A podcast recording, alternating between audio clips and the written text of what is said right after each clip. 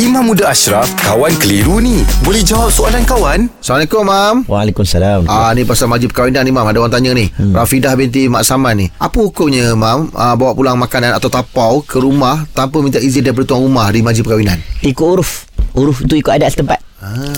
Ikut adat setempat dia senang. Kalau kampung tu memang jem- semua orang kampung tu buat kenduri pun 100 orang. Ah. Dan semua orang tahu kalau buat kenduri tu semua orang boleh bawa balik tapau Ah. dan tak ada masalah pun tak ada kena rekod satu-satu seorang-seorang. Ha, tak ada masalah untuk dia bawa balik. Oh. Tapi kalau di situ urufnya adalah tuan rumah akan bagi kepada siapa Betul. yang dia nak bagi.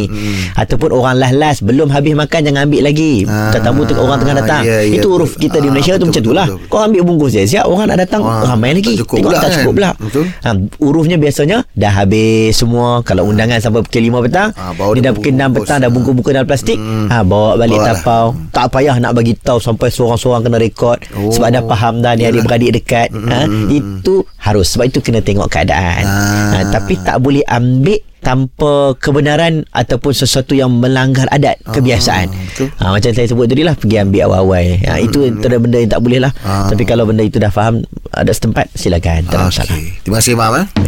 Alhamdulillah, selesai satu kekeliruan. Anda pun mesti ada soalan kan? Hantarkan sebarang persoalan dan kekeliruan anda ke Sina.my sekarang. Kawan tanya, Ustaz jawab. Jawab. Untuk termadah syarat serta notis privasi, layari Sina.my.